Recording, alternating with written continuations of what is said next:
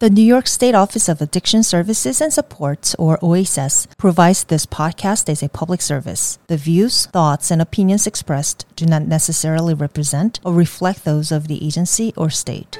This is Addiction, the Next Step.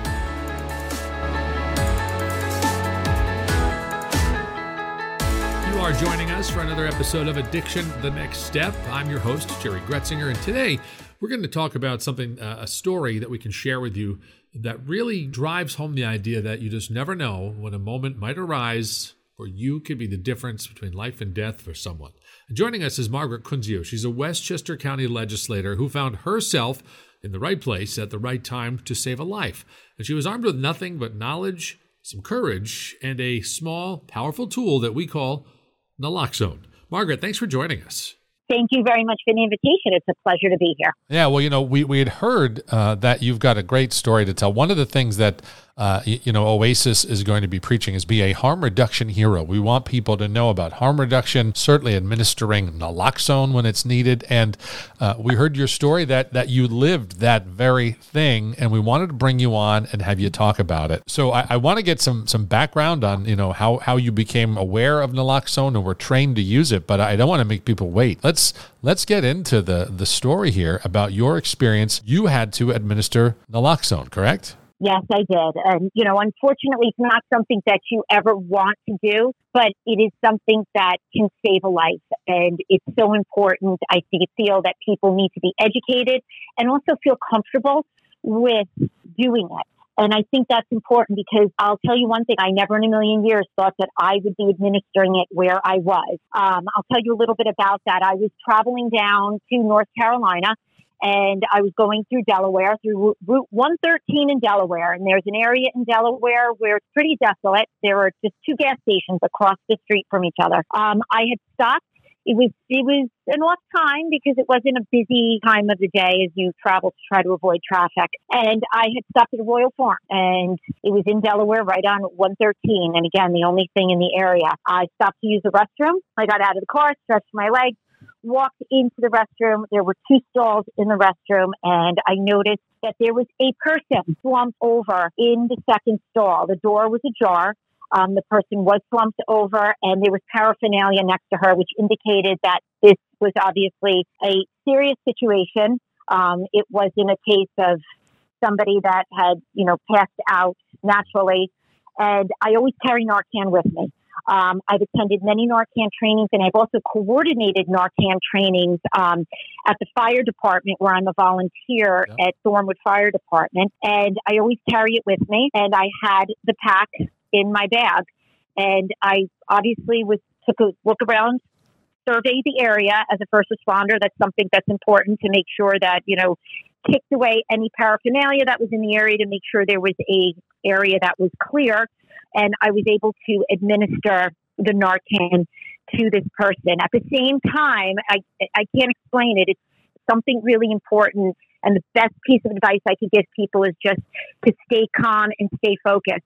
At the same time, there's a woman that was obviously coming in to use the restroom, was obviously taken aback by what she saw, and I was able to indicate to her to call 911.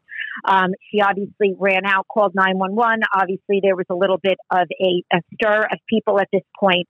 Um, after the Narcan, I honestly can't tell you if it was seconds or a minute because at that point in time, your adrenaline is going to try to make sure that you're there to try to help any way you can um, the person started coming to. The one thing, though, that I will say that usually surprises people is that when somebody is coming off of that high, they may not always be appreciative or friendly or in a situation where they're calm. Um, this person was not. This person was agitated. Um, this person was moving in a way that you know was was not in a friendly manner. Mm-hmm um, I was able to wrap my arms around this person from behind and the legs to try to prevent this person from hurting herself or myself. Um, and the EMS paramedics came. I, again, they were actually really quick to respond in, in considering where we were located. Um, she was coherent at that point when EMS came and took her vitals and took her away. The only thing that I wish, but it is something that we deal with as first responders, is I wish I knew what happened aftermath.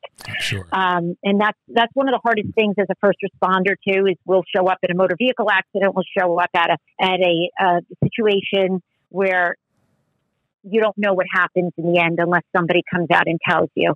Um, she was alive when I had they took her away from the scene and when I had, you know, met with the paramedics, but I'm hoping that maybe that was a wake up call and that she received the help that she needed. And you never know when you're going to be called upon to do this. It could be someplace where you least expect it. The kits that are that I carry, they're small, they're great, they fit in your purse. Yep. You know, it's it's not a bad thing to have. I really believe that everybody should be trained with this and everybody should carry this with them because like I said, you have no idea it could be in a college setting, a school, um, a rest stop, Yeah, or it could be in a grocery store. Absolutely. Yeah. But, you know, this was something that, you know, I was happy to be there. It's not a situation that you want to be in, but I know that I was able to make a difference. Yeah. And, And I'm hoping that, You saw that happen. So you you administered that naloxone, that Narcan, yeah, and you saw this person come to, like come back to, to consciousness. Yeah, So you saw that work, and that that's sometimes you know what what we really want to stress to people is is that that small little white container that that can really make such a dramatic difference. And uh, you know we've heard talk about you know when, when when that consciousness does come back, people can be in different states of mind at that time. Obviously, I mean for what what their body has just been through, but like you said, you don't know what happened next, like what the next chapter might have been. But certainly, from what you could see just that day in that experience you had, this person was slumped over. Pretty evident that there was a significant overdose that had occurred. And with that quick thinking, the action that you had, the fact that you were carrying that Narcan kit, you were able to administer it and, and really make a tremendous difference. absolutely. And one of the things that I carried on with that is I've worked with different state officials, um, state senators, state assembly people, and we have had more than six Narcan trainings in our town alone for people in the community to come. And of course, they will leave with one of those kits.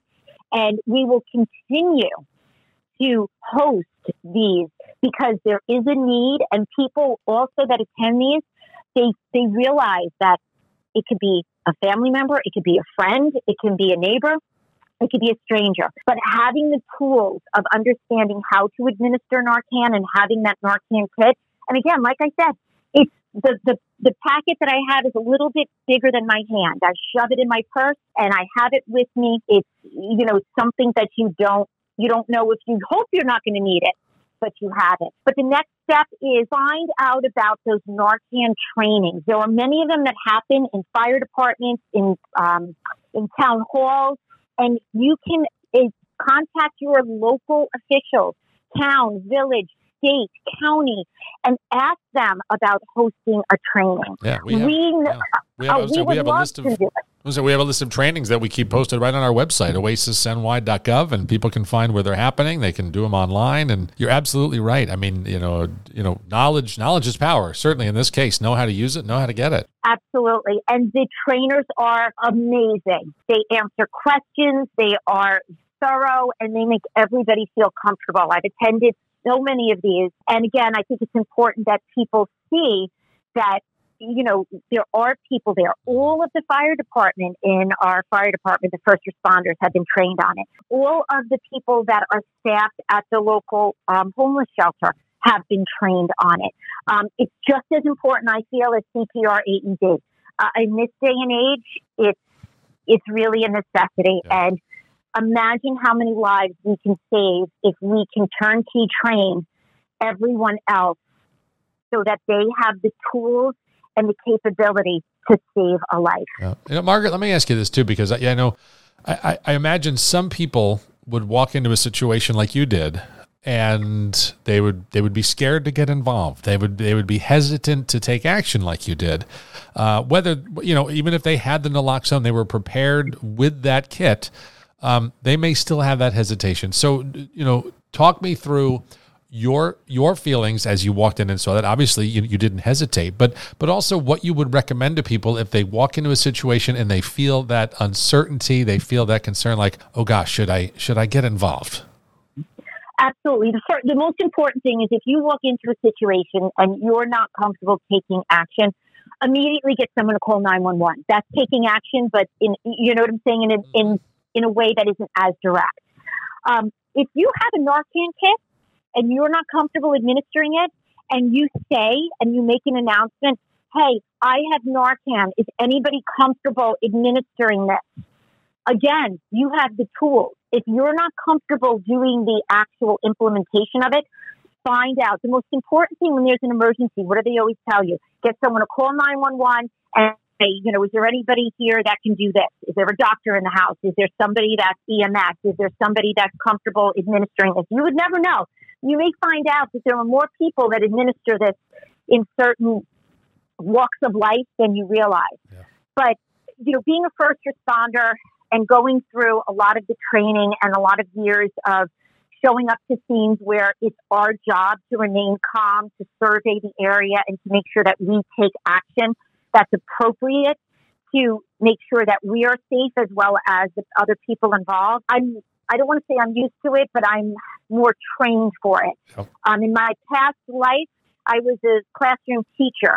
And, you know, as a classroom teacher, you deal with some emergencies too. So you kind of take your past experiences and you see mm-hmm. what to do. But if someone's not comfortable, the most important thing is to get someone to call 911. If you have that Narcan kit, just ask anybody. I have a Narcan kit. Can, is anybody comfortable administering it? Yeah. And you know, and again, you're finding those ways to work around it. And you're you're right. So that's we get back to our initial point. Carry that kit. Have it on yeah. you. And even if you're not the person who winds up using it, somebody else does, you still make that difference by having it available. Um, Absolutely. Yeah. I, I just I, I think your story is great, and I want to encourage you and anybody who's listening if they're aware of other people who have been this sort of harm reduction hero who found themselves in this situation were able to make a difference, let us know because we want to share these stories and let people know that you're right. This should be as common as as practicing CPR. Let people have this resource in their back pocket, and we want people to know that people are are using this naloxone and they are making it work and making a difference. So, Margaret, this this is great. I really appreciate you sharing your story. Thank you so much. I mean, this makes a difference. It saves lives. And there is no stigma to this, to carrying a Narcan kit. I know that in the past, a lot of people have been hesitant to say, no, this is about being able to make a difference and save a life. And just imagine if we can equip everybody with a Narcan kit, imagine how many lives would be saved. Yeah. That's why we call them harm reduction hero because that's they have that power to, to make a difference. So thank you again. This is this is great, and I hope a lot of people hear this story and it means a lot to them. And I hope I hope there are more people out there that get trained, carry them, save lives. But ultimately, what I'm hoping for is one day we don't have to carry these at all. That would be the ultimate goal. Absolutely right. Well said.